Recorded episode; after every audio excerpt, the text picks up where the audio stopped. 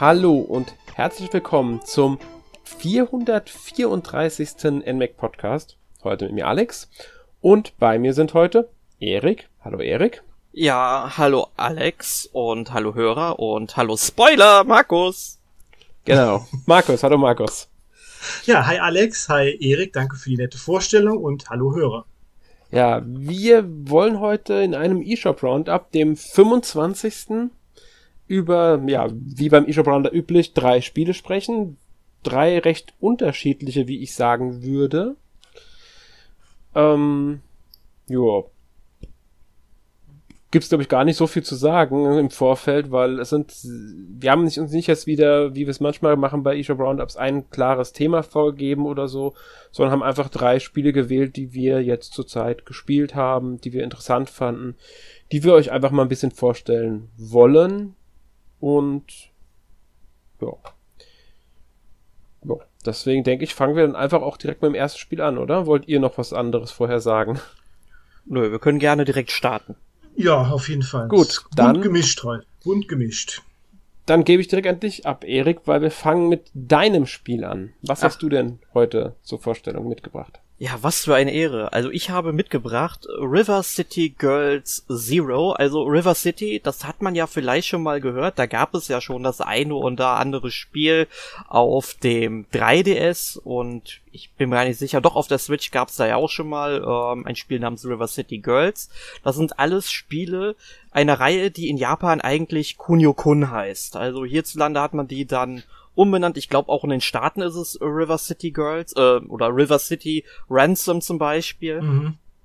Und in äh, River City Girl Zero ist jetzt ein ähm, weiterer Teil, beziehungsweise eigentlich kein weiterer Teil, sondern eigentlich eine Portierung von einem Super Nintendo oder beziehungsweise Super Famicom Spiel aus dem, ja, ich glaube 1994 war es, wenn ich mich da jetzt nicht irre. Ja, hattest du so in deinem Test geschrieben. Ich da, dann wird es auch stimmen, weil dann, da, da habe ich es dann auf jeden Fall so äh, recherchiert. Ich hatte auch noch ich im Kopf anscheinend. dir sogar genau sagen, das ist am 29. April 1994 in Japan erschienen. Ach, fantastisch. Also, das ist jetzt also auch schon etwas mehr als 28 Jahre her. Ja. Ähm, das ist immer wieder erstaunlich, wenn man das sich so selbst vorsagt. Dann merkt man eigentlich auch mal, wie alt man ist. Ich meine, 1994, da war ich sechs. Da habe ich gerade so, da hatte ich noch nicht mal meinen Gameboy. Der kam erst ein Jahr später und oder hm. hatte ich den Gameboy schon? Ich weiß es gar nicht. So einen Dreh hatte ich es auf jeden Fall. Ähm, ja, also mit der Reihe hatte ich ja bis vor einigen Jahren relativ wenig zu tun. Dann kam mir irgendwann mal ein 3DS-Teil und dann habe ich da irgendwie eine gewisse Liebe für diese Reihe entwickelt.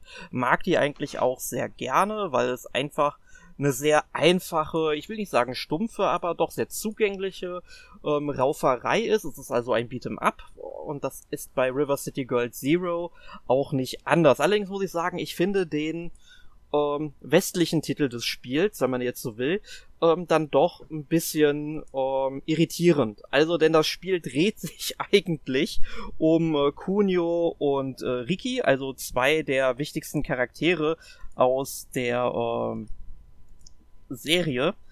Und äh, die titelgebenden äh, River City Girls, also Misako und Kyoko, ähm, die haben in diesem Spiel eigentlich nur eine sehr untergeordnete Rolle. Die sind zwar auch spielbar, die kommen irgendwann in der Gruppe dazu, aber das ist immer so ein Wirrwarr mit manchen Titeln, das verstehe ich halt nicht. Vermutlich, weil der letzte Titel einfach River City Girls hieß und man es dann einfach jetzt so genommen hat, weil es vielleicht den Leuten noch ein Begriff ist. Keine Ahnung. Genau, darf ich kurz einwerfen?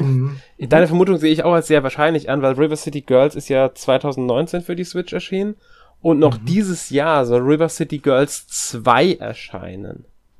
Mhm. Deswegen vermute ich einmal, weil das wird ja wieder ein neues Spiel, genauso wie River City Girls damals ein neues Spiel war, ähm, vermute ich, dass sie jetzt beschlossen haben, als sie ähm, River City Girls Zero portiert haben, haben sich gedacht, behalten wir den Titel bei, die Leute können was mit anfangen, wir können das Logo wieder verwerten, weil das Logo ist nämlich einfach identisch, die haben nur das Zero unten drunter gepackt. Und also ich glaube, mhm. dadurch haben sie diese Verbindung, auch wenn es ähm, River City Millimach äh, schon gab auf der Switch und auch River City Ransom eine Portierung erhalten hat, das ist ein NES-Spiel, ich denke, sie haben wirklich das einfach gemacht, weil der Name einfach da ist. Mm, ich, also ich war auch ein bisschen verwirrt, muss ich sagen. Ich habe auch erst gedacht, hey, das ist jetzt River City Girls 2.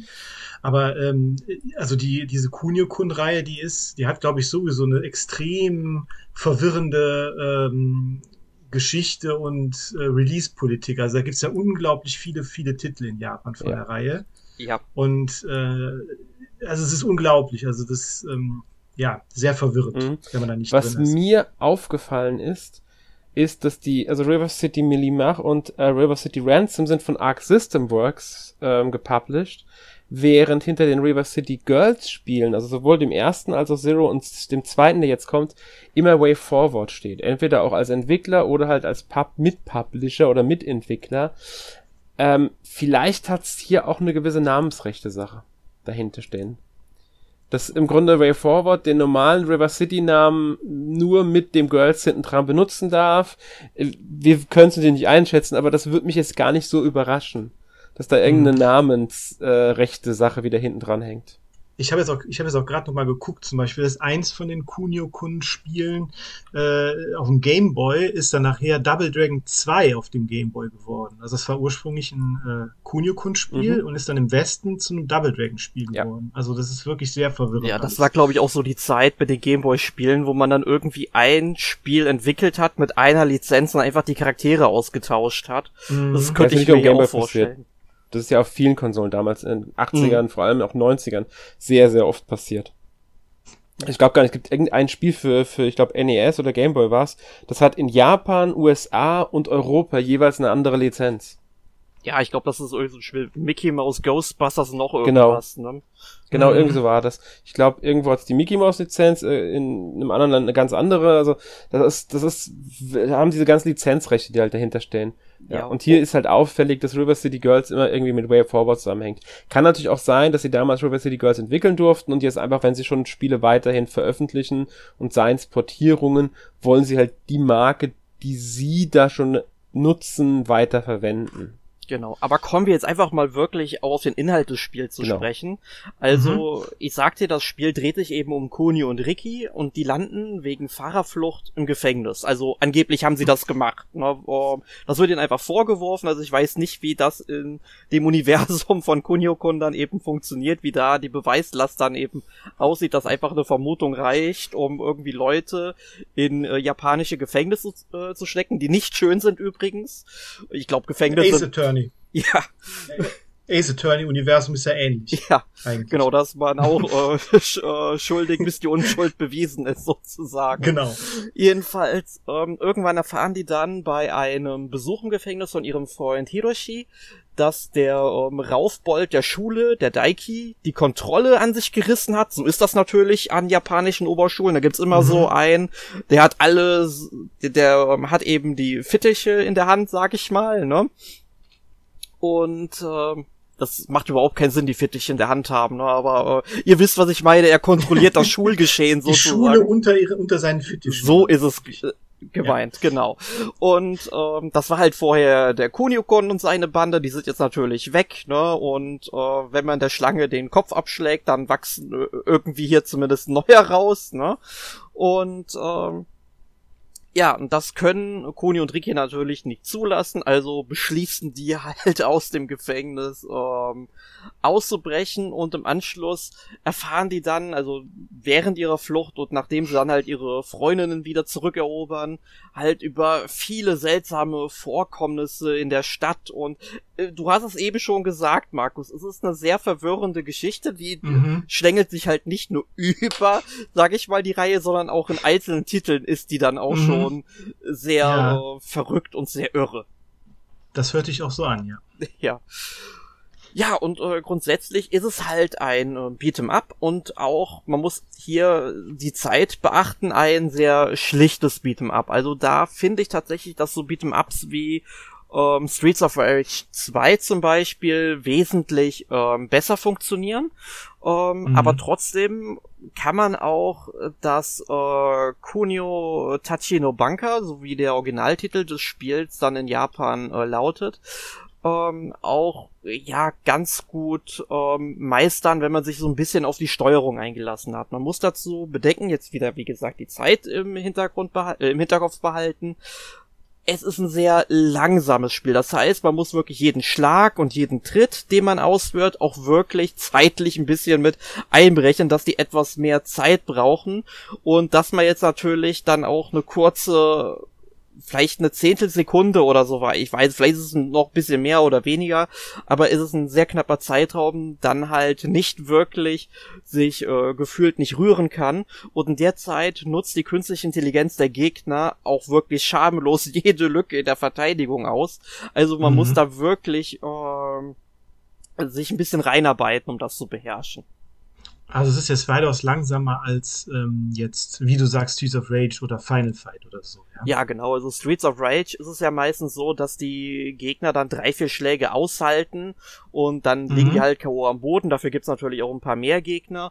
Und hier sind es dann eher mhm. weniger, aber die halten dafür mehr aus. Also man muss die ganzen Choreografien schon ein bisschen halt äh, berechnen. Es gibt dann auch ein paar Kombinationsangriffe, dass man die dann irgendwie packen kann und dann kann man hier das Knie in die Weichteile der Gegner haben, wie man das halt ein Beat'em Up so macht. Das ist auch mhm. wirklich alles wunderbar animiert. Ich finde dieses Spiel wirklich äh, sehr, sehr schick. Das gefällt mir. Es mhm. ist ein mhm. sehr schöner ähm, Pixel-Look und der Soundtrack, der ist auch, ich habe ihn, glaube ich, im Test als mitreißend äh, bezeichnet.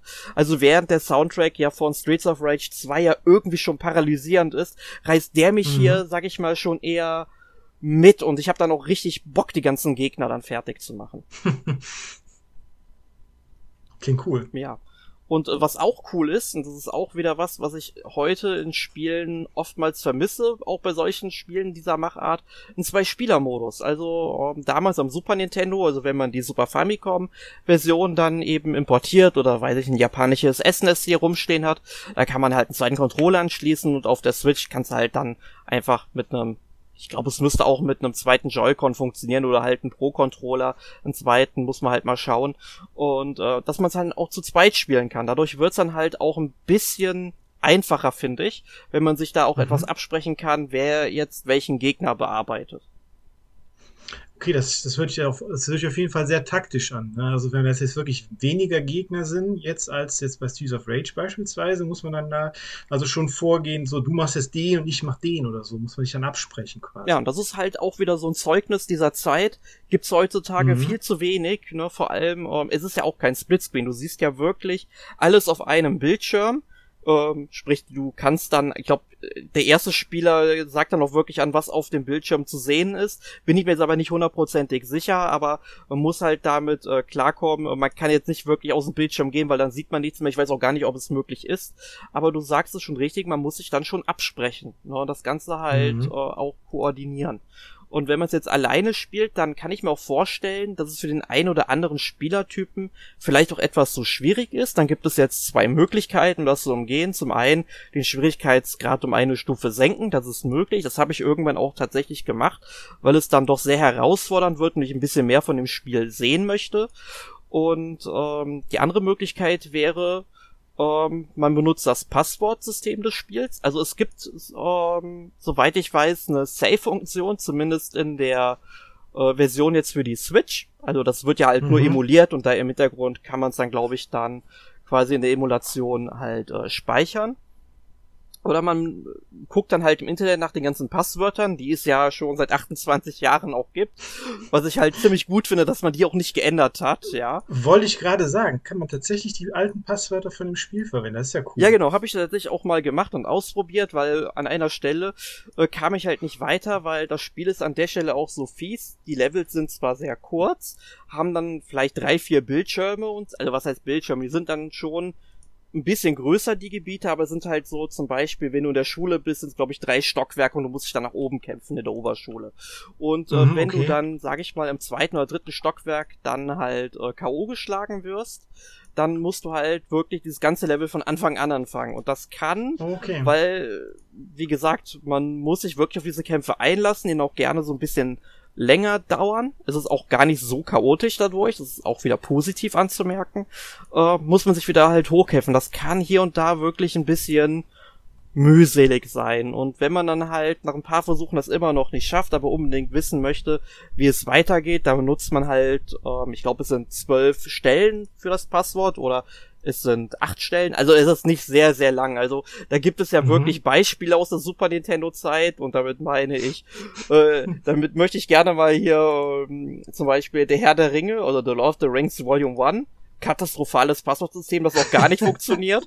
Und auch noch mit äh, Legend of the Mystical Ninja mit, ich, ich glaube, es sind 32 Zeichen oder sowas.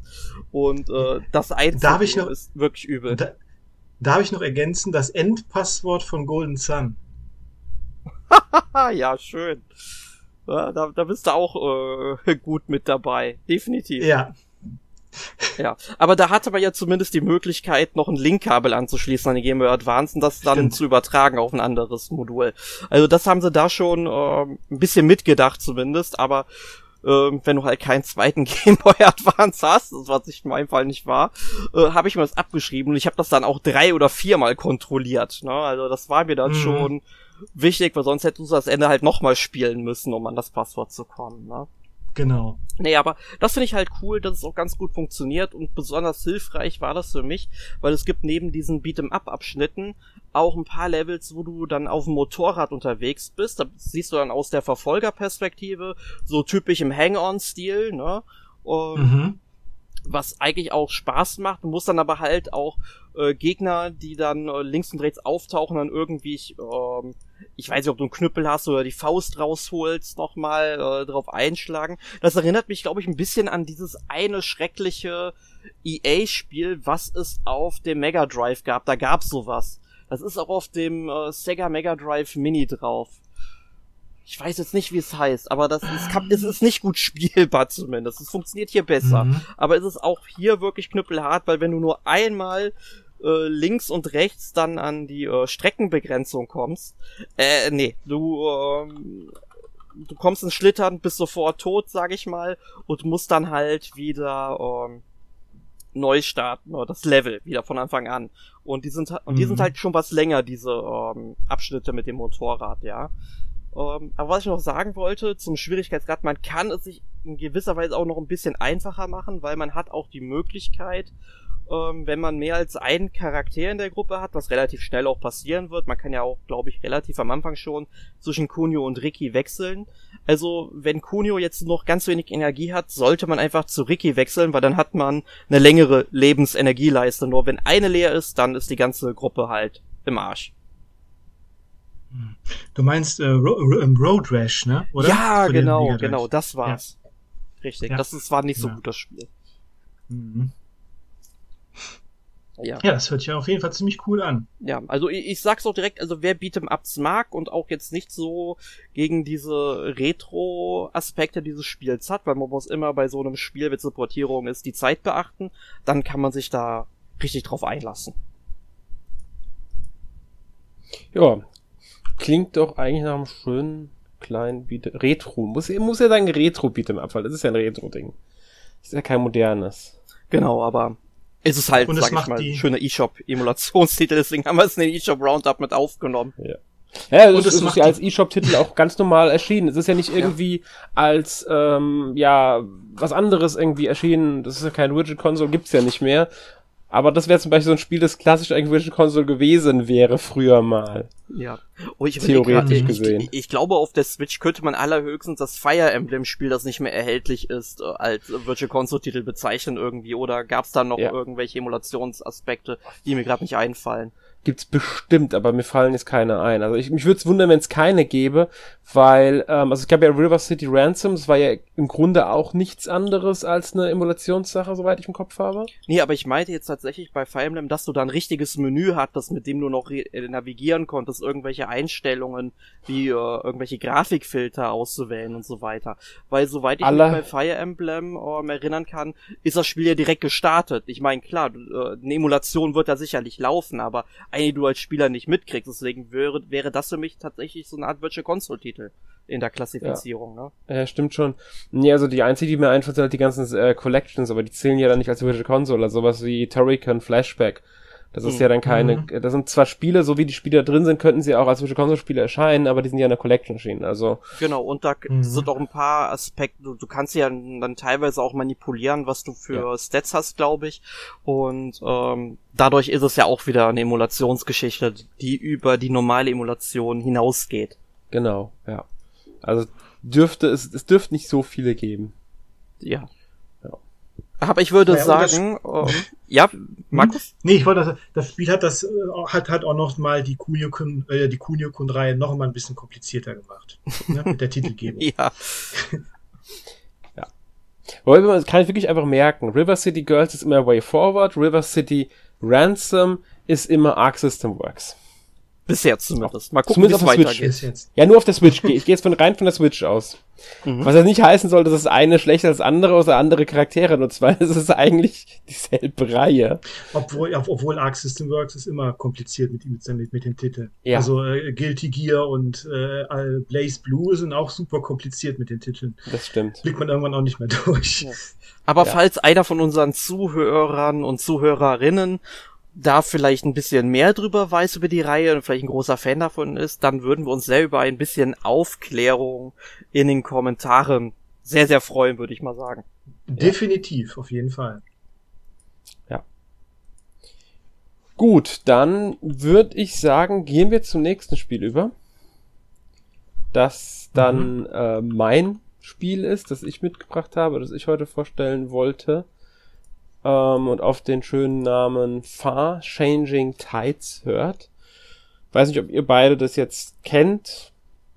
Ich glaube, spielt jetzt keiner von euch beiden, oder? Nee, vom Namen her habe ich es aber, glaube ich, schon mal gehört. Auf jeden Fall. Ich glaube, ich habe auch mal, mal, mal einen Screenshot gesehen oder so. Ja.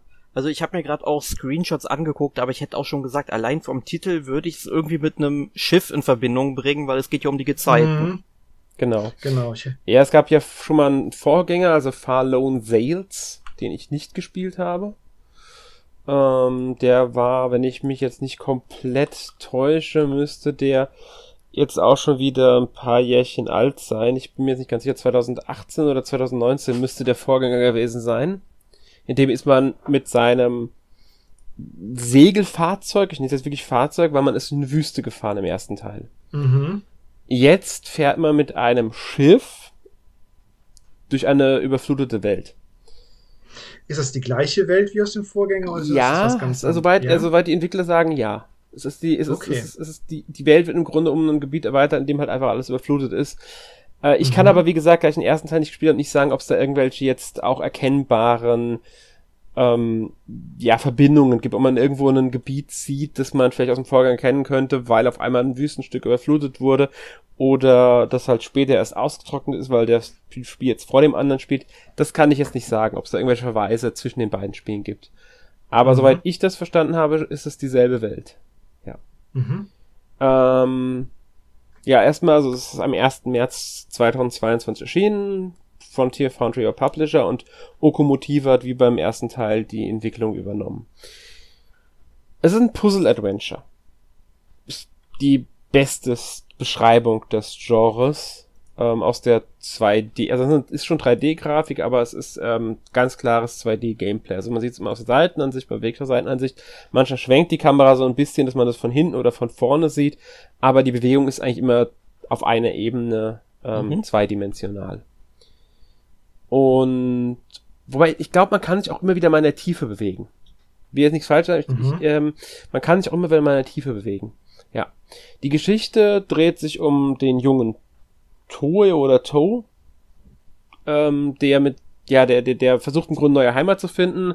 Das Spiel fängt an, dass man mit ihm über Häuserdächer springt, die natürlich nicht sehr weit vom Wasser entfernt sind, weil ja alles überflutet ist. Man muss auch tauchen und ja, im, am Anfang lernt man halt viel durch, mit Tutorial und findet dann ein Schiff. Der, das erste Rätsel, das erste größere Rätsel, das man hat, ist eigentlich nur, man muss mehrere Schalter betätigen, um dadurch einen Weg zu diesem Schiff sich zu ermöglichen. Und mit diesem Schiff, was man jetzt nicht als klassisches Schiff verstehen sollte, das ist eher ähnlich dem Fahrzeug aus dem Vorgänger, es ist ein geschlossenes Objekt, bei dem ein Segel oben drauf sitzt. So ein bisschen rund, wie, wie, sieht ein bisschen wie eine, wie eine gro übergroße Düse aus Flugzeugdüse oder sowas. Mhm. Und mit dem fährt man dann durch die Welt. Das ist wirklich das, das gesamte Spiel konzentriert sich auf diese Schifffahrt und die Suche nach einem neuen Zuhause. Man kümmert sich um das Schiff.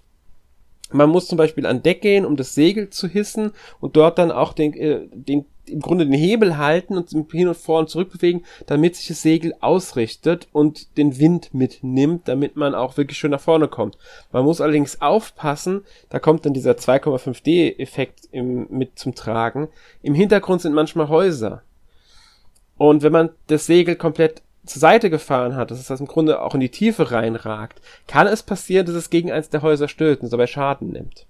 Das muss man natürlich vermeiden, also muss man schnell genug umlenken, damit man nicht irgendwo gegenrammt. Dasselbe ist, man muss auch manchmal den ganzen Mast einholen, den kann man komplett runterklappen, damit man nicht irgendwie gegen eine Brücke, unter der man durchfährt, äh, stößt. Und das will man mhm. natürlich vermeiden. Man hat natürlich Werkzeug, um die Sachen zu reparieren, also man muss um die ganze Verwaltung des Schiffes immer wieder verbessern, ähm, reparieren und immer wieder stößt man auf Hindernisse, die einem den Weg versperren. Sehr früh im Spiel beispielsweise kommt man irgendwann an ein Tor, das einfach zu ist. Man kommt dort nicht vorbei, weil, nee, ist gar kein Tor, das ist, das ist, ähm, von einem Sägewerk hängt einfach so ein, äh, so ein Laufband für die Holzbalken runter. Und damit man das okay. Ding zur Seite klappen kann, muss man im Grunde aus dem Schiff raus, da rein, ein paar Schalter betätigen, ein paar Sachen lösen, um dann zu einem Schalter zu kommen, der das im Grunde wegklappt, damit man dann weiterfahren kann. Okay. Allerdings fährt das Schiff dann. Hm? Ist man denn die ganze Zeit alleine ja. oder hat man noch eine Crew? Nein, ja? man ist okay. die ganze Zeit alleine. Das ganze mhm. Spiel ist man alleine unterwegs, zumindest soweit ich das kenne jetzt. Ich habe nichts irgendwie mhm. äh, erlebt, dass da irgendwas anderes wäre, aber ich habe es auch gesagt, noch nicht durchgespielt.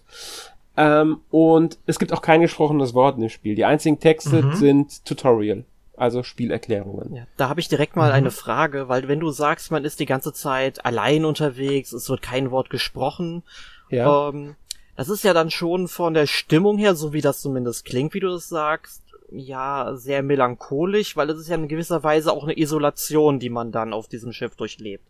Ja, ganz klar. Es, ist, es hat eine mhm. sehr melancholische, aber auch meditative ähm, Atmosphäre.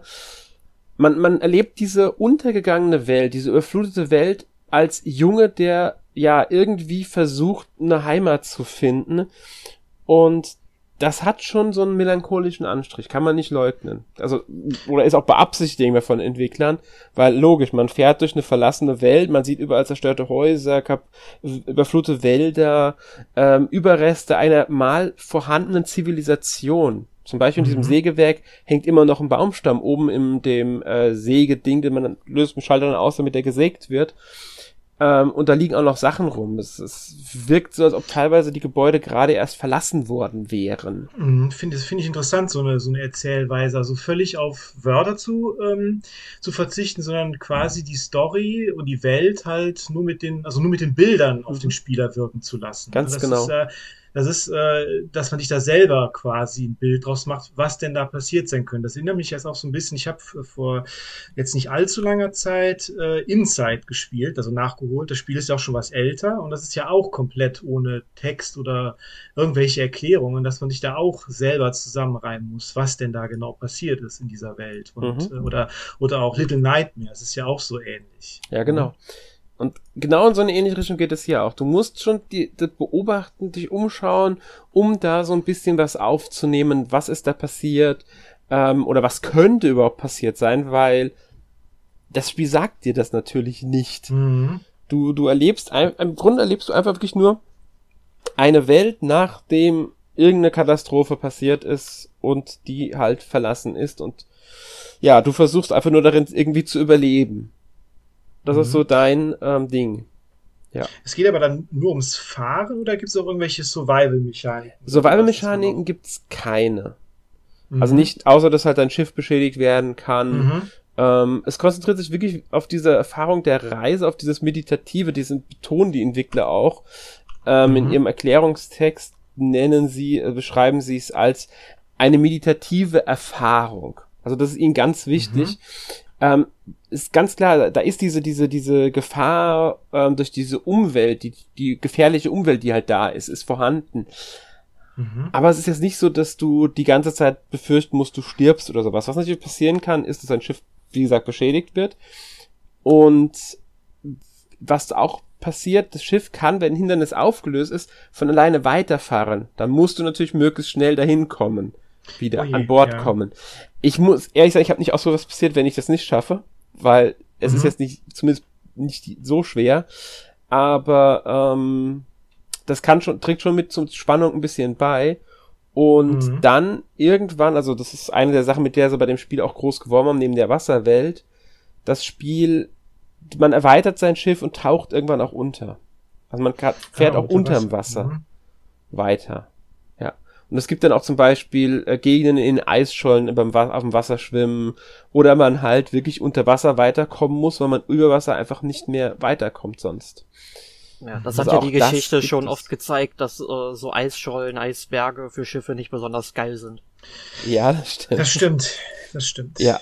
Ähm, aber ähm, ich hätte mal eine kurze Frage zur ja? ähm, Zerstörung des Schiffes. Kann das Schiff dann eigentlich ähm, einerseits komplett zerstört werden? Gibt es dann so ein Game Over und kann man das Schiff auch reparieren? Reparieren musst du es dann sogar. Also du hast, ähm, wer, also ja, ein Schweißgerät ist das im Grunde, das du sehr früh im Spiel bekommst, mit dem du die Schäden beheben kannst. Ob es komplett zerstört werden kann, kann ich jetzt gar nicht sagen, weil es mir nicht passiert ist bisher. Ich habe es auch nicht ausprobiert gehabt. Äh, müsste ich wirklich mal ausprobieren. Ich denke aber eher nicht. Ähm, ja, würde ja nicht zu dieser Medi meditativen Ausrichtung passen. Genau. Also ich mich würde es überraschen, weil ich denke, man hat immer irgendwie eine Möglichkeit, ähm, das Ganze dann doch zu reparieren. Außer man lässt halt sein Reparaturwerkzeug, das man theoretisch auch ins Wasser werfen kann, einfach irgendwo liegen. hat man halt sich selbst in eine Sackgasse manövriert, soweit ich es sehe. Außer vielleicht wird automatisch wieder zurück aufs Schiff gedroppt, das weiß ich jetzt nicht. Ja. ja. Das habe ich auch nicht ausprobiert, bin ich ganz ehrlich. Fällt mir nämlich gerade erst ein, einfach mal das Wasser, Werkzeug neben ins Wasser springen und loslassen, äh, was passiert mit dem Ding. Ja. Mhm. Aber ich warum guck, sollte man das machen? Ja, eben. Und ich gucke mir die ganze Zeit, während du uns zu diesem Spiel etwas erzählst, auch Gameplay-Material zu diesem Spiel an. Und das ist vom Stil her auch recht schick. Und ich könnte mir gut vorstellen, mhm. dass das so ein Spiel ist, wenn ich einen wirklich langen und harten Arbeitstag hatte, dass ich danach einfach mal so eine halbe oder eine ganze Stunde Zeit in dieses Spiel versenken möchte und dann einfach vom Alltag abschalte. Ich glaube, dafür wäre dieses Spiel wirklich prädestiniert. Ja, ist es. Ja, so finde ich, sieht das auch aus. Ja, genau. Ja. Hätte ich es auch gesagt. Definitiv ist es das. Also es ist ähm, sehr entspannend, ob trotz der Spannung, die das Spiel immer wieder mal auch aufbauen kann, durch einfach diese Entdeckungen, die man in der Welt hat. Ähm, und das Mini die, es ist sehr minimalistisch, aber gerade das macht den Reiz aus und ja, wie es entspannt. Also es ist, man kann bei dem Spiel einfach abschalten, weil es fordert dich jetzt auf eine ganz andere Art, als man es von den meisten Spielen gewohnt ist. Und es ist halt wirklich diese ganz klare Ausrichtung auf Puzzle-Adventure gelegt. Das heißt, man löst vorwiegend abseits des Schiffes löst man eigentlich Rätsel und auch die sind nicht jetzt so, dass du da scheiterst, sondern also dass du da stirbst oder sowas, sondern das ist wirklich so Versuch herauszufinden, wie du dieses Hindernis umgehen kannst. Da bieten sie dir verschiedene Möglichkeiten an. Gibt auch Bereiche, da musst du dann wirklich ähm, außerhalb des Schiffes tauchen, um einen Schalter zu betätigen, in der Kammer Wasser abzulassen, in der anderen Kammer musst du das Wasser wieder ähm, füllen, damit du wieder irgendwo hinkommst, zum Beispiel. Auch sowas gibt es dann als, Be äh, als Beispiel. Aber Tauchen, das kann ja auch Nerven aufreiben, ein bisschen sein, oder? Ich ne weiß nicht, gerade in so tiefen Gewässern finde ich auch immer so ein bisschen gruselig. Kann auch sein, natürlich. Was sehr schön dabei ist, ist der dynamische Soundtrack. Mhm. Weil der passt sich halt an, ähm, wo du gerade bist. Wenn du zum Beispiel unter Wasser bist, wird das, verändert sich der ganze Sound des Spiels einfach. Weil logisch, du bist unter Wasser, da hört man anders. Mhm. Äh, eigentlich hört man ja unter Wasser, weil ihr wisst ja, wie es ist. Aber ja. ähm, sie passen das halt schon an und das ist dün passiert dynamisch. Und das finde ich halt, unterstreicht nochmal das ganze Gefühl, das man dabei hat. Was es noch gibt, was ich ganz vergessen hatte, ähm, man findet Bergungsgut und man braucht Treibstoff. Das mhm. ist ganz wichtig, weil natürlich das Schiff muss ja auch irgendwie fahren, abseits der Segel hin und wieder, gerade wenn man tauchen will. Und dafür findet man halt auch Treibstoff. Also ein ganz minimaler Survival. Ja, genau. Mhm. Ja. ja, cool. Also das, das äh, sieht auch wirklich gut aus. Das gefällt mir. Mhm. Es gibt natürlich auch Stürme oder sowas kann passieren. Man, man, äh, also sowas in der Richtung gibt's auch. Ja. Und unter Wasser begegnet man natürlich auch dann verschiedensten Meerestieren möglicherweise. Zum Beispiel, dass man dann mit seinem Schiff durch einen Schwarm äh, Quallen oder sowas schwimmt. Mhm. Ja, wie man es auch nennen will. Ja. Nur so als Beispiel. Ja. Mhm. Ja, sieht, sieht wirklich gut aus. Also das äh, wird mir, glaube ich, auch gefallen. Mhm. Ich finde es auch wirklich, äh, es ist ein wirklich tolles Spiel, das auch, ähm, soweit ich mitbekommen habe, äh, sehr begeistert aufgenommen wurde. Äh, ist ja, wie gesagt, schon am 1. März erschienen. Also es ist, ähm, ja, wie der Vorgänger äh, hat es äh, einige sehr begeistern können. Die Spielzeit soll wohl so bei etwa sieben bis zehn Stunden liegen, wenn ich es richtig mitbekommen hatte. Es ist auch nicht das längste mhm. Spiel jetzt, aber das ist ja vollkommen ausreichend. Ähm, würde ich jetzt zumindest sagen. Mhm. Ja. Mhm. ja. Preislich bewegt sich bei 20 Euro. Also kostet 19,99 wie ich schon. Ja, das ist ein guter Preis dafür, glaube ich. Ne? Denke ich nämlich auch. Und gerade wenn man Sale kommt oder so, ja. kann man da bestimmt zuschlagen. Ja, den Vorgänger gibt's glaube ich, momentan im Sale, wenn ich mich nicht ganz täusche. Ich muss gerade gucken, ob der. Nee, der, der endet genau bei der Aufnahme heute. Also der ist in der Podcast nicht mehr im Sale. Ah, okay. Ja. Schade. Schade. Äh, ja. Wenn wir schon bei Preisen sind, dann würde ich den für River City Girl Zero gerade gern noch nachreichen. Natürlich. Ähm, 13,42 Euro und das ist der normale Preis. Ich weiß, da hat man irgendwie sehr genau was umgerechnet, habe ich das Gefühl. Drei, 13 Euro was? 13,42 Euro. 42. Das ist schon sehr speziell. Muss ich sagen, ist mir gerade bei solchen Spielen, die so ein bisschen diesen Retro-Charakter haben, ähm, sehr häufig aufgefallen in letzter Zeit. Das ist im E-Shop gar nicht mehr so selten passiert. Ich glaube, die Wales-Spiele oder wie die hießen, hatten das nämlich auch. Die haben die kosten nämlich 13,50 Euro. Was ja auch nicht der übliche Preis ist. Mhm. Ja. Das stimmt. Das habe ich bei einigen dieser Spiele, die halt einfach, ja, eine Art Umsetzung von Klassikern auf neue Systeme auf die Switch jetzt sind, äh, erlebt. Gerade wenn es Spiele sind, die ursprünglich eher Jap Japan ähm, verankert waren.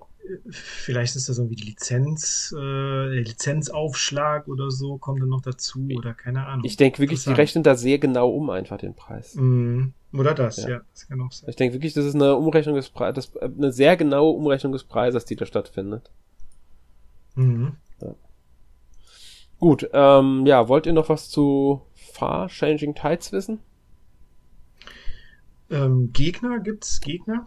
Ähm, nein. Also nicht direkt, nö. Mhm. Das für. Also die, die Umgebung halt. Ja, genau. Man muss halt über, in mhm. der Umgebung überleben. Mhm. Oh. Ja. Ja, cool. Gut. Dann, ähm, ja, würde ich sagen, gebe ich ab an dich, Markus, und du darfst uns dein Spiel vorstellen. Ja, sehr gern. Ähm, ja, ich äh, komme diesmal ähm, mit einem äh, Horrorspiel, einem Survival-Horrorspiel. Murder House heißt das. Das ähm, ist ursprünglich ähm, schon im Jahr 2020 erschienen für den PC äh, erstmal. Und also nur für den PC am, im Oktober 2020 ist dann im Oktober 21 dann äh, für alle Konsolen auch umgesetzt worden. Das äh, Spiel ist äh, von dem Indie-Entwickler Puppet Combo, äh, der sich auf die Fahnen geschrieben hat, äh, Horrorspiele im Retro-Look zu produzieren.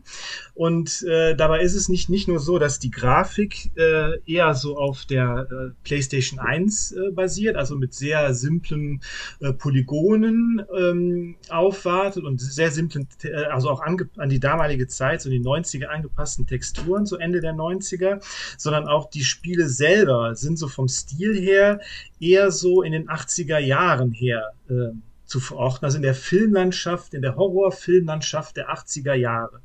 Und äh, der, der Stil ist halt so ein bisschen so wie diese alten äh, 80er Jahre Slasher-Filme, besonders diese, wie, wie zum Beispiel auch äh, diese Video-Nasties, wie die in den, wie die in Großbritannien hießen. Und deshalb heißen die Spiele von Puppet Combo dann auch Power Drill Massacre, Meat Cleaver, Mutilator oder ähm, was hier ähm, Babysitter Bloodbath oder Nun Massacre.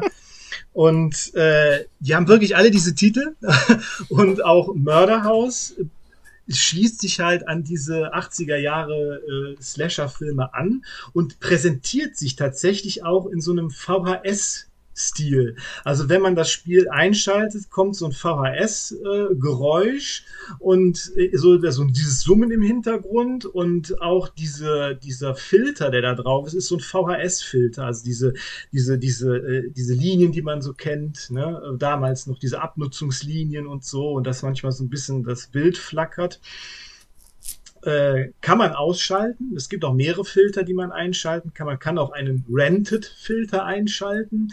Dann ist das Bild noch schlechter, weil es halt so abgegriffen ist, wie von einer Videokassette, die unzählige Mal schon abgespielt wurde. Videothek ähm, halt. Videothek halt, genau. Und ähm, ja, und wie gesagt, das Spiel selber sieht halt aus wie ein äh, Survival-Horror-Spiel aus Ende der 90er. Jetzt allerdings nicht mit vorgerenderten äh, Bildern wie, äh, wie jetzt bei Resident Evil, sondern eher so wie das erste Silent Hill. Und äh, würde ich das jetzt mal so ungefähr sagen. Also die Kameraperspektive, die, die, die Kameraperspektive ist starr ähm, die meiste Zeit, aber äh, es gibt dann immer also die bewegt sich auch. Und es gibt auch eine First-Person-Ansicht die äh, aber glaube ich erst mit einem, ich glaube erst mit der Konsolenversion dann dazugekommen ist. Ähm, Insgesamt äh, geht es äh, darum, ähm, dass, es, ähm, dass eine Filmcrew äh, in das Haus eines hingerichteten Serienkillers ähm, äh, fährt. Das ist, äh, der heißt Anthony Smith, äh, auch bekannt als der Easter Ripper, der seine, der, der halt Kinder umgebracht hat in einem rosa Hasenkostüm. Und ähm, die, diese, diese Filmcrew wollen halt in diesem Haus, in diesem verlassenen Haus, irgendwo in der Wildnis halt eine, ja, so eine billige äh, Haunted House äh, drehen. Die sind auch alle nicht sonderlich damit einverstanden. Nur der Chef findet super, alle anderen wollen irgendwie nicht da sein, wirklich. Und ähm, man spielt halt die Praktikantin, die Emma, und ähm, ja, das Spiel beginnt auch eigentlich mit einem Prolog im Jahre vorher, drei Jahre, der drei Jahre vorher spielt, wo man eines der Opfer dieses äh, äh, Killers spielt in so einer, in so, in so einer verlassenen Mall. Das kann man aber überspringen und kann dann direkt zum Hauptspiel äh, kommen. Äh, wie gesagt, die Filmcrew kommt da an. Äh, man steuert dann die Emma, auch mit dieser bekannten Panzersteuerung die im ersten Moment auch natürlich ein bisschen hakelig wirkt. Also die Steuerung ist nicht, ist nicht so ganz 100 pro optimal, aber man gewöhnt sich ganz gut dran, finde ich. Und ähm, steuert die Emma dann halt erstmal, ist die, ist die vordere Tür verschlossen, dann schickt der äh, Chef sie, ist halt Praktikantin, dann irgendwie einen Eingang zu finden. Dann muss man hinten einen Eingang rumfinden vorne aufschließen, die anderen reinlassen. Dann erforscht man zuerst ein bisschen das Haus und stellt dann natürlich später fest, dass der Serienkiller vielleicht doch nicht so tot ist, wie es den Anschein hatte. Ja. Und äh, ja, das ist halt der Easter Ripper. Das Spiel war halt auch, ich habe es vor längerer Zeit schon mal auf dem PC gespielt. Ähm, habe es aber mir jetzt nochmal für die Switch geholt, weil es zu Ostern zufälligerweise halt runtergesetzt war. Das Spiel kostet auch nur 10 Euro. Und, ähm, das kostet 10,19 ja, Euro. 19. 10,19 Euro tatsächlich. Haben wir auch wieder einen schönen Preis, ja. ähm, äh, ja, also mir gefällt das Spiel richtig gut. Die Atmosphäre ist wirklich gruselig, auch wenn man den Filter einschaltet. Die haben wirklich diese Atmosphäre unglaublich gut getroffen, wirklich. Also es ist wirklich gut. Ähm, und äh, ja, also äh, es ist sehr klassischer Survival Horror. Man kann noch am Anfang nicht speichern. Das, das werde ich auch jetzt direkt am Anfang mal allen äh, sagen, die ähm, sich das Spiel holen möchten. Man muss bis zu einer gewissen Stelle im Spiel kommen, wo man einen Schlüssel bekommt von, von der Schauspielerin, also von der Moderatorin. Mit dem kann man dann einen Raum aufschließen unter der Treppe und da ist ein Safe-Punkt. Erst dann kann man speichern. Das habe ich auch am Anfang äh, als ich das erste Mal am PC gespielt habe, gar nicht gecheckt. Ich habe gedacht, wie, wie speichert man das Spiel? Also man speichert es tatsächlich an den Safe-Punkten mit Bleistiften, die man findet. Keine Farbbänder, sondern Bleistifte. Genau. Jo. Ja. Ja, muss ja auch schön klassisch sein. Genau. Ja. Sieht ja also, auch sehr klassisch aus.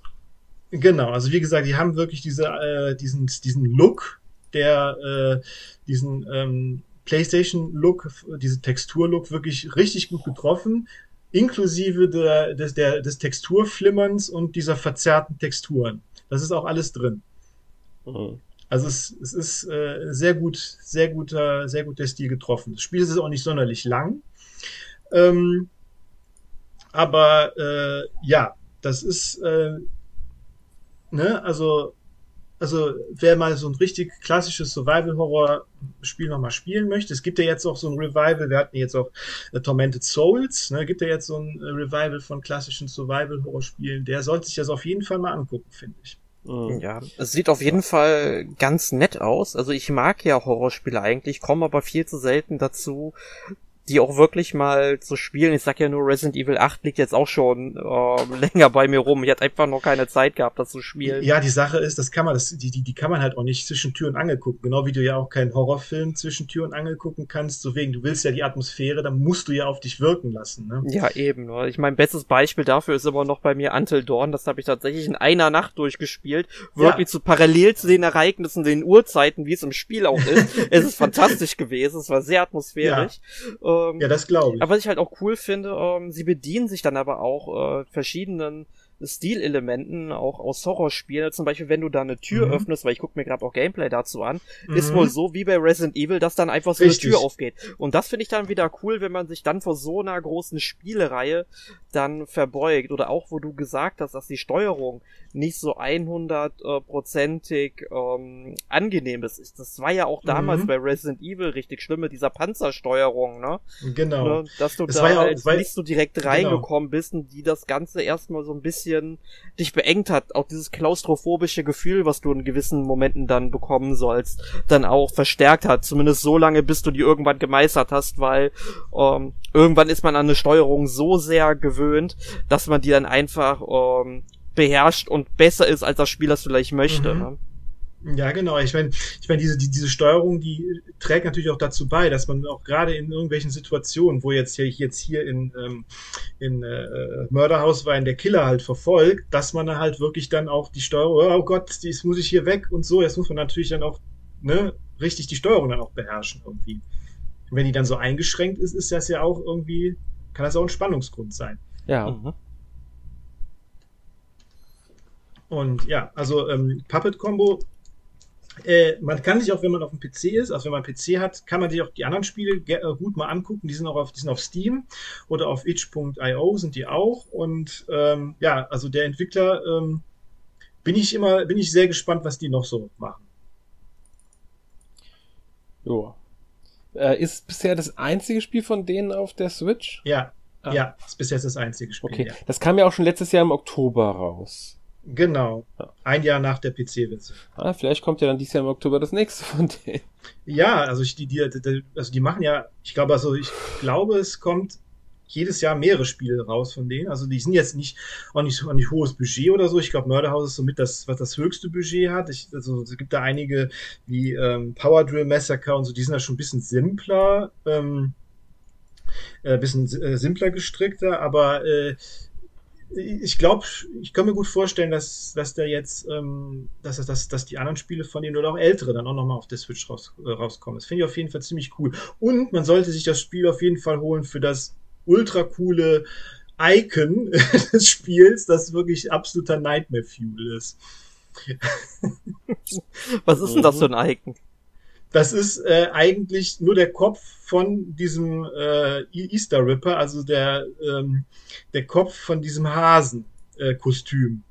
Äh, in ganz groß, äh, ohne Augen, hat halt keine Augen, nur so Höhlen und ja, es sieht äh, extrem verstörend aus, wenn, wenn man das auf dem Desktop äh, seiner Switch äh, hat und das dann, das, äh, dann sieht. Ja. Schön. ja. Gibt es noch was zum Spiel zu sagen von deiner Seite? Ähm, was gibt's noch zu sagen? Also eigentlich alles, was ich gesagt habe. Ähm, äh, man, man, also ich finde dieser etwas ähm, saubere PlayStation-Filter, den man tatsächlich auch einschalten kann, ähm, wo dann die ganzen anderen Sachen, also die ganzen, der ganze VHS-Filter weg ist, finde ich dann teilweise schon ein bisschen zu sauber, muss ich sagen. Also mit dem, mit dem VHS-Filter sieht das tatsächlich noch, noch, eine, noch eine Spur cooler aus, finde ich. Also, wenn man spielt, sollte man den vielleicht drin lassen. Man kann ja experimentieren. Ja. Ich sage gesagt, es gibt mehrere solche Filter und es gibt auch einen CRT-Filter, also man könnte theoretisch den PSX-Filter, also die, die VHS-Filter weglassen, dann CRT-Filter, also die Scan-Lines dann da reinmachen und so, also es geht auch. Also das ist wirklich so ein Look hat wie ein altes Spiel halt. Das ist das aber cool, wenn sie die Möglichkeiten einem dafür anbieten.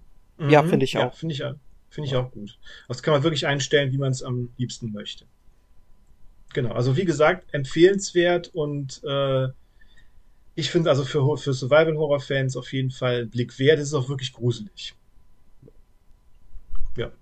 Ja, gut. Genau. Ja, ich habe das Spiel schon vor einer Weile mal irgendwann mitbekommen gehabt, aber dann nicht weiter verfolgt. Finde ich schön, dass du mir jetzt mal was dazu erzählt hast. Mhm. Ja. ja, gerne. Klingt interessant. Ja, auf jeden Fall. Also ja. hast mich auch sehr neugierig aufgemacht und werde es im Hinterkopf behalten. Äh, ich meine, ihr habt mich beide heute von zwei äh, schönen Spielen ja. so überzeugt, die ich mir im Hinterkopf behalten werde und die ich hoffentlich dann auch, auch mal ja. ähm, spielen werde, weil gefällt mir echt, was ich da so sehe. Hm? Kann ich auch nur so auch. wiedergeben. Ähm, bin jetzt neugierig auf Murder House und auch auf River City Girls Zero. Ja, und ich auf River City Girls Zero und auf Far Changing Tides, auf jeden Fall. Ähm, waren halt jetzt drei sehr unterschiedliche Spiele. Ähm, die Definitiv. Auch, die auch in ganz andere Richtung gehen. Ich glaube, River City Girls Zero ist ab 16 freigegeben, Fahrschein heißt es äh, ohne Alters, also ab 0 im Grunde. Keine Alterseinschränkung und Murder House ist ab 18. Ja. Ja. Ähm, ja. Ich hoffe, wir konnten euch die drei Spiele so ein bisschen näher bringen und äh, sie waren auch interessant für euch damit kommen wir dann aber zu unserer obligatorischen Abschlusskategorie für den Podcast. Erik, was hast du denn letzte Woche gespielt? Also, ich habe jeden Tag Gran Turismo 7 gespielt. Wie könnte es auch anders sein? Ich habe mich in dieses Spiel richtig verliebt. Meine Liebe zu diesem Spiel geht mittlerweile schon so weit, dass ich mir tatsächlich mal überlege, einen Lenkradcontroller zu kaufen. Eieiei, okay. Weil äh, ich hätte da schon ordentlich Bock drauf, muss ich sagen, aber dann ist natürlich wieder die andere Geschichte. Ich spiele einfach zu wenig Rennspiele, als dass sich das vielleicht lohnen wird. Muss ich mal gucken, wie da die Preise aussehen, was mir empfohlen wird. Also wenn da irgendeiner von den äh, ZuhörerInnen dann ähm, noch eine Empfehlung hatte, gerne in die Kommentare schreiben, dann gucke ich mir das vielleicht auch mal etwas genauer an. Nee, aber ich habe ja vor einiger Zeit schon die ähm, Lizenzprüfungen in diesem Spiel alle auf Bronze gemacht. Und äh, inzwischen habe ich die auch fast alle auf Gold. Mir fehlen jetzt wirklich nur noch vier Prüfungen und ich bin jetzt bei der Prüfung S7 ähm, angelangt. Da muss man quasi so einen Formel 1 Flitzer fahren und die Dinger sind halt wahnsinnig schnell. Und das ähm, man muss halt die äh, Strecke bzw. die Runde in einer Zeit äh, schaffen unter einer Minute und sieben Sekunden. Ähm, für, für Gold. Für Bronze brauchte man, glaube ich, ähm, eine Minute 15 oder so. Und die habe ich damals mit Mühe und Not mit 1,14 bestanden. Und ich bin jetzt tatsächlich so weit, dass ich auf einer Minute sieben Sekunden und zwei Zehntelsekunden bin. Also ich bin so nah dran und ich habe das jetzt schon zwei Stunden lang probiert. Und ich möchte einfach diese, diese Prüfung auch abschließen, weil es gibt halt, wenn man alle auf Gold hat, natürlich auch eine schöne Goldtrophäe. Die, die muss ich unbedingt haben. Ähm, ich, ich finde dieses Spiel fantastisch mittlerweile und ähm, ja, ich werde da glaube ich noch sehr viel Zeit äh, versenken, bis ich dann auch noch die anderen Trophäen alle habe. Ich glaube, mit, mit, mit, mit einem Lenkrad wäre es wahrscheinlich einfacher, nehme ich mal an. Ne? kann ich mir vorstellen. Ähm, ja, wenn man in der Cockpit-Perspektive fährt, auf jeden Fall. Ähm, mhm. Bei den Strecken, da ist es mir tatsächlich aber lieber nicht aus dem Cockpit äh, zu fahren, weil da sehe ich einfach mehr von der Strecke und kann mir mehr ähm, Anhaltspunkte nehmen, mhm. wo ich jetzt wirklich runter vom Gas nehmen muss, wo ich bremsen muss, wie, wie äh, äh, hart ich den Winkel einschlagen muss, um da um die Kurve zu fahren. Also mhm. da, da finden auf einmal Überlegungen in meinem Kopf statt, die hatte ich vorher noch nie, ja. Also ich verstehe. es ist schon ziemlich cool. Äh, kurze Frage. Mhm. Wenn du dir den Lenkradcontroller holen würdest, dann wäre das einer mit Pedalen oder nur der, das Lenkrad? Oh, gute Frage. Da, da habe ich noch gar keine Gedanken drüber. Ich, ich, ich schätze mal, mit Pedalen würde ich es tatsächlich machen. Okay, ich wollte nur wissen, weil so Neugier. Ähm, ja. Ja, sollte, sollte schon echt sein. Am besten noch so, so ein ähm, Fahrersitz noch dazu. Das wäre krass, ne? Mm, ja, das, das wäre natürlich nochmal was ganz anderes, weil es gibt nämlich einen von Logitech bei, ähm, also bei einem großen Online-Händler, den alle kennen, der ähm, nach einem großen Fluss benannt ist. Ja, bei Neil.de.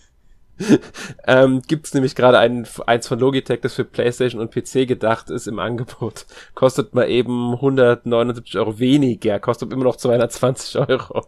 Oh, ich wollte oh. mal so, ich habe mal gedacht, okay, guckst du mal nebenbei nach. Wenn du dann noch eins mit Schalthebel haben willst, es gibt's noch mal extra, kostet sogar schon 262 Euro. Oh mein Gott, das ist ja doch ein bisschen mehr, als ich erwartet hatte. Okay. Also es, es ist, es ist ein, wahrscheinlich eins der teureren, es ist Logitech, ich weiß nicht, ich kenne mich da mit dem Preis nicht aus. Normalerweise kostet das Ding ohne äh, Schalthebel 400 Euro und mit Schalthebel 500, äh, 460 Euro. Also die Preise sind schon sehr weit unten. Ja, ich, ich ähm, meine, ich fände ja schon cool, diese ganzen Peripherien zu haben für den unwahrscheinlichen Fall, dass irgendwann mal so eine Art Yakuza Grand Theft Auto Klon erscheint, ähm, wo äh. du dann wirklich, äh, sobald du ins Auto steigst, musst du auf den Lenkradcontroller wechseln und sobald du in die Karaoke-Bar gehst, musst du die Mikrofone rauskramen und sowas. das fände ich mega cool, wenn wir so weit irgendwann wären. Mhm.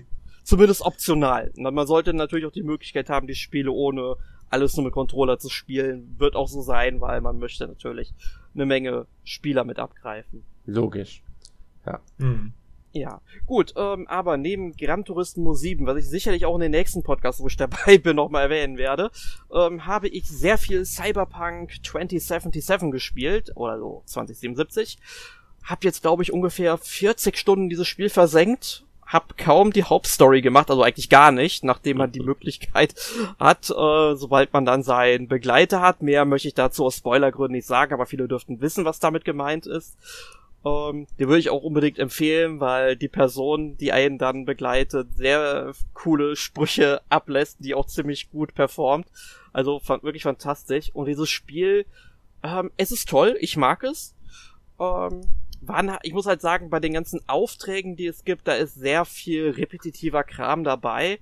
Ähm, da hätte ich mir mehr erwartet, aber so die Nebenmissionen, die sind da schon ganz schön, die Charaktere sind auch toll gezeichnet, äh, gefällt mir, aber vor allem diese ganze Spielwelt, die ist großartig inszeniert. Also mir, mir gefällt Night City und äh, das Umland. Also ich kaufe diese Spielwelt tatsächlich ab als wirk als ob die wirklich so in 70, nee, Entschuldigung, in, ich werde älter, ähm, in äh, 55 Jahren ähm, ähm, existieren könnte, natürlich mit einem gewissen ähm, äh, Fantasiebedarf, was Science Fiction angeht, natürlich, das soll man im Hinterkopf behalten, ob es wirklich solche Implantate geben wird wie dort, äh, lasse ich jetzt mal außen vor, aber allein wenn es so wäre mit der technischen Entwicklung, dann würde ich die tatsächlich so abkaufen. Ja, ich meine, das Pen and Paper RPG, auf dem das basiert ist, heißt, das hieß ja ursprünglich Cyberpunk 20, 2020, also 2020. Genau. Ja. Mussten, mussten sie natürlich äh, etwas nochmal in die Zukunft verlegen, weil. Genau, sie, sie hat, naja. es gab ja dazwischen auch noch das äh, Cyberpunk Red, was ja so das Nachfolger von 2020 ist.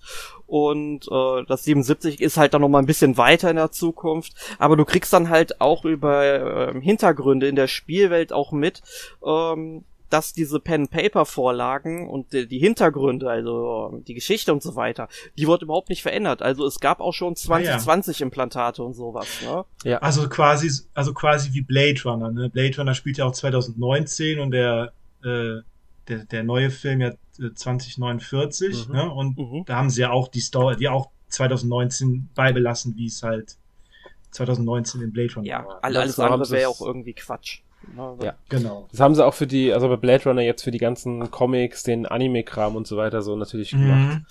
Und äh, ist ja auch sinnvoll, weil sie haben ja auch ganz klar, Cyberpunk äh, 2077 ist ja auch darauf ausgelegt, dass es nach dem spielt, was die Fans des ähm, Pen and Papers kennen, eine neue Geschichte erzählt. Mhm. Und natürlich auch alle, die niemals mit dem Pen and Paper in Berührung kommen sind, auch abholen kann. Ja. Ja, da sind dann halt auch super viele Details drin. Also zum Beispiel, du kriegst dann auch über Radiosendungen mit, wo ich wunderbar finde, dass die auch ins Deutsche übersetzt worden sind mit deutschen Sprechern. Das ist großartig gemacht. Ähm, da hast du zum Beispiel auch den Sprecher von ähm, man, ähm, Kevin Spacey zum Beispiel. Das mhm. ist äh, wirklich, wirklich sehr atmosphärisch. Du hast sehr viele äh, deutsche bekannte Synchronsprecher da drin, wenn du es auf Deutsch spielst. Und die machen das wirklich ziemlich gut. Und dann kriegst du halt so Hintergründe mit, wie, ähm, da sieht man halt auch mal, ähm, dass es halt in den 80ern entstanden ist, das Pen-and-Paper-Rollenspiel, das sowas wie die Sowjetunion noch äh, existiert, ne? Und mhm. ähm, gut, ist momentan ein schwieriges Thema, vielleicht das außer äh, Bereich des Möglichen zu lassen. Ähm, Gut, aber äh, ich denke mal, ich werde auch irgendwann nochmal über Cyberpunk reden, ähm, wenn ich dann die Hauptstory mal so ein bisschen weitergespielt habe, weil Nebenmissionen habe ich jetzt fast alle weg. Und ähm, ja. Ähm, und äh, zu guter Letzt habe ich dann diese Woche noch Chrono Cross in der Radical Dreamers Edition auf äh, dem PC tatsächlich gespielt, weil das Spiel ruckelt dann doch teilweise echt stark, also egal auf welcher Plattform mhm. man es spielt. Ähm, und das Lustige ist, wenn du einen Hex-Editor hast am PC, also kannst du dir runterladen, ist kostenlos. Und du musst nur zwei Kommandozeilen in der ähm, Exe verändern von Chrono Cross. Und auf einmal läuft das Spiel so viel flüssiger. Und, Hä? Was ist das? und da, da frag ich mich tatsächlich, warum äh, Square Enix das nicht hinbekommt. Ich meine, die, die hatten jetzt genug zu tun, um ähm, ein paar Entwicklerstudios loszuwerden. Aber das heißt ja nicht, dass die Entwicklerstudios da irgendwie untätig sein sollten und Spiele, die sie halt ähm, fertig haben, verbessern würden. Was ist das denn? Das war sehr, also, also Square Enix ist wirklich mit so mit solchen äh, Remastern wirklich äh, ja, also ein bisschen schluderig wieder, ne? Ja, also sehr schade. Also ich habe jetzt eigentlich nur, wenn Kampf beginnt, dann dann ruckelt es ganz kurz ein bisschen. Also da hörst du auch ein paar Soundaussetzer. Das hast du aber vielleicht für zwei Sekunden, dann ist das weg und der Rest des Kampfs läuft dann wenigstens ähm, absolut flüssig mit 60 Bildern pro Sekunde. Und mhm. ähm, davor waren es dann, ich, ich weiß es nicht wie viel. Auf jeden Fall ähm, es war nicht schön mit anzusehen. Vor allem hast du dann auch so Nachladeruckler dann gehabt, wenn du halt ähm, die Kommandos in dem Kampf dann aushält. Das ist ja so ein rundenbasiertes Kampfsystem. Und äh, ja, das hat mich halt bisher immer so ein bisschen davon abgehalten, das Spiel intensiver zu spielen, weil ähm, jetzt habe ich das mal so ein bisschen für mich gepatcht. Ne? Ich meine, wenn Square Enix es nicht patchen will, dann müssen die Spieler es halt machen. Ähm, mhm. Und äh, ja, damit ähm, läuft es was besser. Ich habe jetzt auch mehr Bock. Ich habe jetzt, glaube ich, insgesamt so fünf, sechs Stunden in dieses Spiel investiert. Hab so ein bisschen mehr über ähm, die dieses ganze Dimensionskonzept von diesem Spiel erfahren. Finde ich sehr interessant. Ich mag auch das Kampfsystem, weil es sehr taktisch ist. Ähm, aber ich würde mich tatsächlich nicht wundern, wenn irgendwie im Hintergrund so ein ähm, ähm, Akitoshi so gesagt hätte, mach das und das mal oder so, ne? Also ich habe da irgendwie so die, dass der nicht ganz unschuldig an dem Spiel ist, auch wenn er vielleicht nicht in den Credits drin steht. Könnte sein, also ich meine, der ist ja, also wenn irgendwo bei Square Enix irgendwo ein ungewöhnliches Kampfsystem oder Spielsystem ist, ist ja meistens eher dafür verantwortlich, ne? Deshalb, nee, ähm, wer weiß. Vielleicht haben sie sich zumindest mit ihm mal zusammengesetzt. Hatten sie so eine Sake-Runde irgendwo im Restaurant oder so und und haben dann in der Sushi-Bar und haben dann mal beraten. Ja. Und dann, ne, kann ja sein, hat ein paar Tipps gegeben. Ja, bei, beim abendlichen Nomikai, ne? Genau. Gut, äh, aber ich glaube, ich habe jetzt eigentlich schon sehr viel über die Spiele gesprochen, die ich diese Woche noch gezockt habe. Ich gebe jetzt mal weiter an dich ab, Markus. Dann erzähl uns doch ja. mal, was du gespielt hast. Ja, also ich habe äh, ziemlich viel Tor äh, Tormented Souls gespielt, äh, auch ein äh, Survival-Horror-Spiel. Da ist ja schon auch schon der schon mein äh, Test äh, erschienen auf unserer Seite und ähm, auch ein ist auch ein Retro-Survival-Horror-Spiel, also im zumindest spielerisch im Retro-Stil. Grafisch sieht's moderner aus. Ähm, ähm, ist auch von dem ja. So, sorry, ich will dich nicht unterbrechen, aber erzähl nicht zu viel zum Spiel. Genau, wollte ich gerade sagen. Ich werde auch jetzt nicht zu viel zum Spiel sagen, denn wir werden nächste Woche dazu noch etwas genauer im Podcast sprechen. Genau, um das schon mal vorwegzunehmen. Genau. genau, nee, ich wollte jetzt auf gar keinen Fall das ganze Spiel ja, Nee, nee, auf gar keinen Fall. Lest euch schon mal den Test durch und erwartet unseren äh, Podcast nächste Woche. Ja, das andere, was ich gespielt habe, das ist, das habe ich auch letzte Woche schon äh, gespielt noch genannt, das ist Labyrinth of Refrain, Coven of Dusk, äh, das, äh, das Dungeon Crawler äh, RPG von Nipponichi. Ich hatte mir das mal schon mal auf der PS4 gespielt, hab's mir dann jetzt nochmal auf der Switch geholt. Ist ja schon was älter, das glaube ich von 2018. Ja. Gibt ja auch schon eine Fortsetzung, die aber nicht äh, bis jetzt nur in Japan erschienen ist. Und äh, ja, ich finde es ein super Dungeon, äh, Dungeon äh, Crawler und die Story gefällt mir auch sehr gut. Die ist äh, überraschend tiefgründig und sehr düster mhm. auch streckenweise. Also äh, die hast du ja auch, Alex, in deinem Test dann äh, auch äh, für gut befunden, wenn ich ja. mich nicht richtig. Story ist eine der größten Stärken vom Spiel, definitiv. Genau, so ist es eigentlich ein schöner Dungeon, Dungeon äh, Crawler mit einer, mit einer schönen Grafik. Ich finde auch die, die, ähm, die Gegner-Sprites zum Beispiel alle sehr ansprechend und auch mhm. die Dungeons selber sind interessant. Das Spiel, einige Spielsysteme sind allerdings ein bisschen undurchsichtig, aber das ist ja so ein bisschen typisch Nippon-Ichi, äh, dass da sehr viel mit irgendwelchen Begriffen rum, rumgeworfen wird und irgendwelche Systeme auf Systemen sind, die man erstmal nicht so durchblickt eigentlich. Ja. ja. Also das ist nämlich so, dass dieses Dungeon äh, giftig ist durch so ein Miasma, also Menschen können da nicht rein, das, deshalb steuert man nur so ein Buch. Das ist der, also der Spieler ist ein Buch und äh, dieses Buch steuert eine Gruppe von Puppen halt durch dieses Dungeon. Und die Puppen, die haben halt, die haben halt jede, die können halt Partys noch Gruppen, Untergruppen bilden. Also eine Gruppe von Puppen ist quasi wie ein Charakter nachher, die aus verschiedenen einzelnen Klassen besteht. Ne, so ungefähr jetzt mal simpel erklärt. Also es ist schon ein bisschen komplexer. Ja, es ist, man muss euch da wirklich ein bisschen so reinfuchsen. Auch weil ich, mhm. ich ein bisschen Fantasy-Tutorials nicht immer hundertprozentig alles dir dann auch nee. verständlich vermitteln. Mhm. Da ist mhm. dann auch einfach, man liest das Tutorial, dann weiß man, okay, das geht also. Und wie funktioniert das jetzt? Ach, ich probiere einfach mal aus. Ja, also ich, das ist tatsächlich so. Also da, da kommt man nicht um das Lesen von irgendwelchen Guides oder so äh, herum oder irgendwelchen äh, Wikis oder so. Ja, oder halt auf gut Glück probieren. Oder auf gut Glück probieren. Das war nämlich genau. bei mir damals der Fall. Mhm. Ja. ja. aber wie gesagt, gefällt mir, gefällt mir sehr gut und vor allem wegen der, wegen der Story und dem düsteren Humor der ja. mir auch immer noch sehr gut gefällt. Wirklich böser Humor. Mhm, sehr schön. Stimmt. Und Alex, ja, was, was hast du denn noch gespielt? Äh, ja, also ich habe äh, Star Wars The Force Unleashed gespielt, das ja kürzlich für die Switch erschienen ist. Da haben wir mittlerweile auch einen Test auf der Webseite online zu. Ähm, basiert ja auf der Wii-Version und damit, ähm, ja, also auf einer der schwächeren Versionen. Es gab ja noch eine PS2-Version, eine DS-Version, Mobile-Dinger, glaube ich, damals. Ähm, die Besonderheit der Wii-Version war natürlich damals diese Bewegungssteuerung, während die Xbox 360 und PS3-Version einfach besser aussahen und diese ganzen Physik-Spielereien, Physikeffekte hatten, die halt für damalige Verhältnisse wirklich neu waren, die so boah und so waren, wenn die Gegner da wirklich vermeintlich physikalisch korrekt durch die Glasscheiben geworfen werden und alles zersplittert und die Gegner halt nach diesem Ragdoll-Effekt auch umkippen und, und sich bewegen und so. Ich habe die Wii-Version damals nicht gespielt und ich hab, weiß jetzt schon, warum sie als die schwächere Version bezeichnet wird. Schon, es geht nicht nur darum, dass da jetzt die Grafik schwächer ist oder die Physikeffekte fehlen, auch das Leveldesign ist deutlich schlechter als in der großen Version. Ja, aber da, da stellt man sich ja schon die Frage, warum haben die denn die Wii-Version genommen als Grundlage? Ja, ich denke wegen der Bewegungssteuerung, weil die ist nämlich drin, aber die funktioniert schlechter als auf der Wii. Okay, hm. Ähm, unnötig. Ähm, also hätte man schon lieber dann die Bewegungssteuerung weggehabt und dafür den Rest des Spiels besser, ne? Ja. Eigentlich, ne? Aber das finde ich also, äh, total interessant, wenn ich das dann mal gerade einhaken darf wegen der Bewegungssteuerung, dass sie schlechter als auf der Wii funktioniert.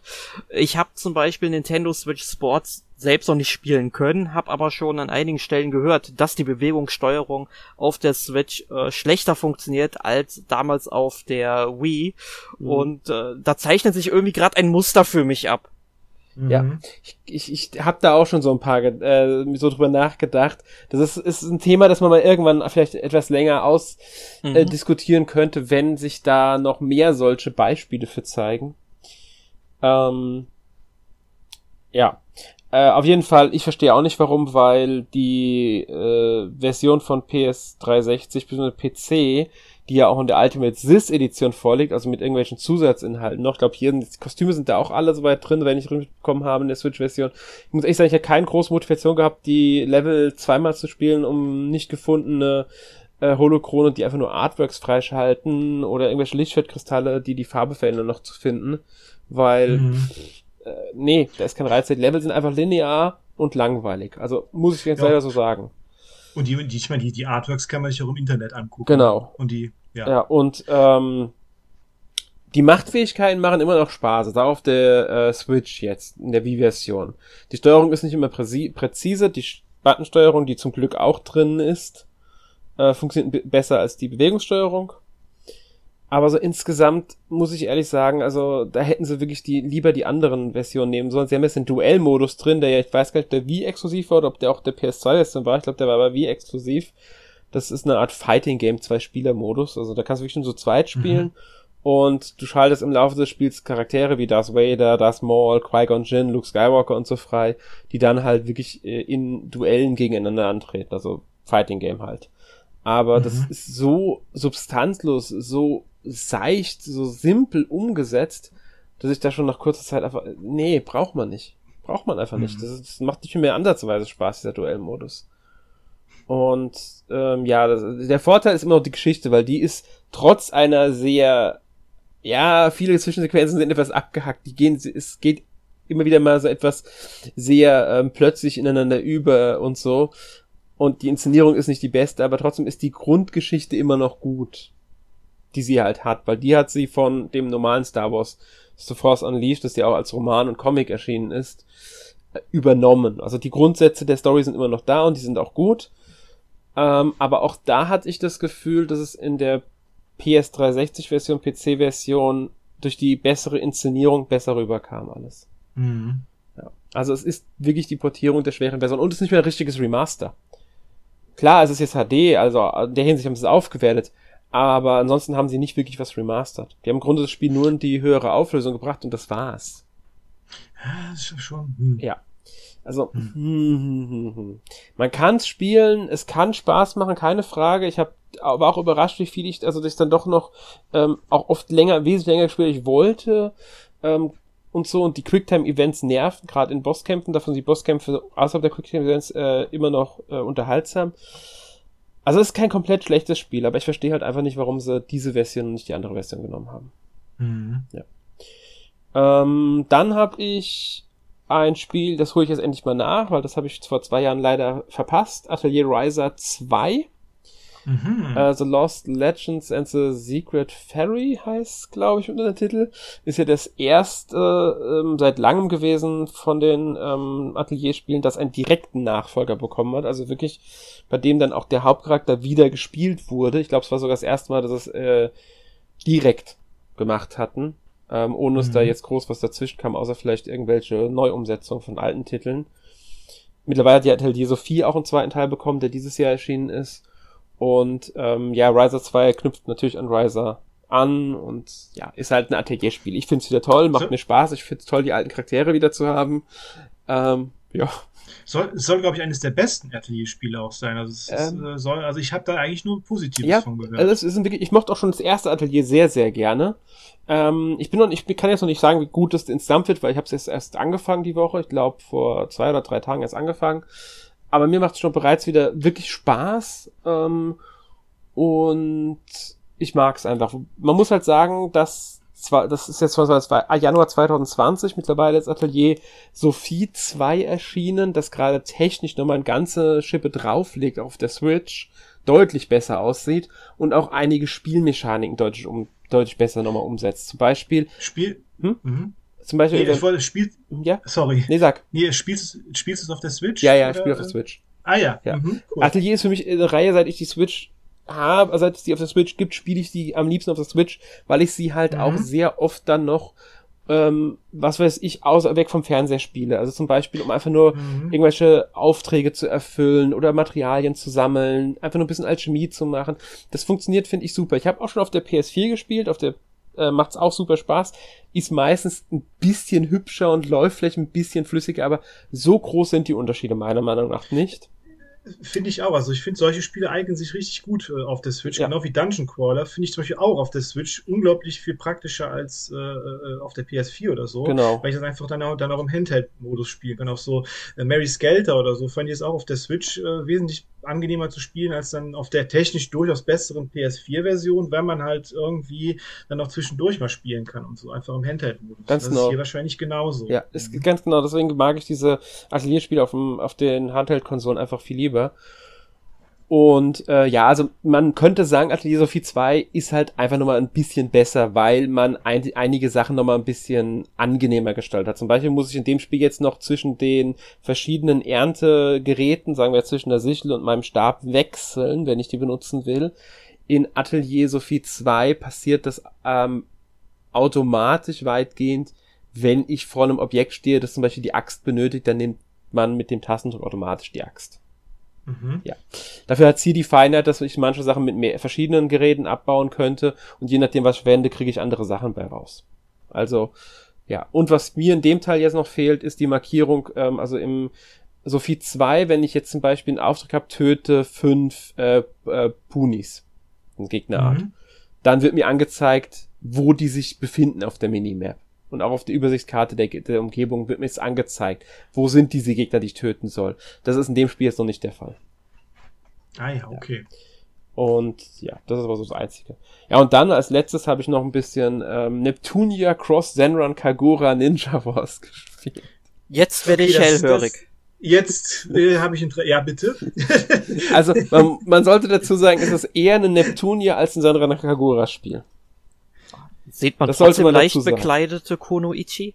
Nein, äh, sie sind gar nicht so leicht bekleidet. Also ja, sie haben ihre üblichen Kostüme an, aber es ist tatsächlich überraschend ähm, storylastig. Es ist, ähm, man spielt vorwiegend, also Neptunia ist so die Hauptfigur eigentlich, in erster Linie allerdings mit ihren Kameraden, ihren drei, und auf der anderen Seite stehen drei, vier Charaktere von Senna Kagura. Das Ganze ist in einer Ninja-Welt angesiedelt, auf einem Kontinent, der aussieht wie einen Schuriken.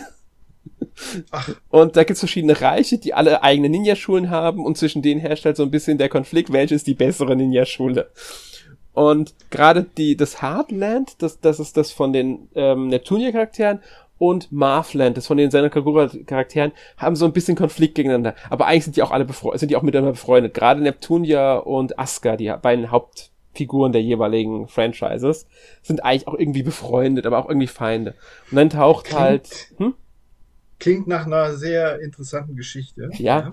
es taucht dann eine neue Fraktion auf, das die, die Stil ähm, irgendwas, die eine eigene Ninjas-Schule wieder haben und die wollen alle anderen erobern, indem sie Roboter-Ninjas schicken und was weiß ich. Logisch. Ja, und im Endeffekt logisch. ist es ein Dungeon Crawler auch, weil man läuft durch sehr lineare Level, in denen man einfach Gegnerschnetzel, Bosskämpfe hat und zwischendurch erlebt man halt in ja fast schon Visual Novel-artig einfach, also einfach nur Gespräche, die Charaktere vor irgendwelchen Hintergründen, die man da reden es ist tiefgründig, äh, weil man hat dann noch Level-System, Fähigkeiten unterschiedliche, man kann Ausrüstung unterschiedliche wählen und so weiter. Ähm, aber auf dieses Ganze, was typisch für seine Kagura ist, die ganze Erotik, setzt es jetzt außerhalb der Charakterdesigns und der, ja, zu äh, muss sagen, auch immer noch etwas wackelnden Brüste, in, äh, die es ja immer in seiner Kagura gibt, aber hier nicht bei weitem nicht so schlimm, wie es gewohnt wäre oder erwartet hätte. Ähm, es ist einfach ein netter Dungeon mit einer ganz witzigen Geschichte besonders das Spiel selbst nicht ernst nimmt.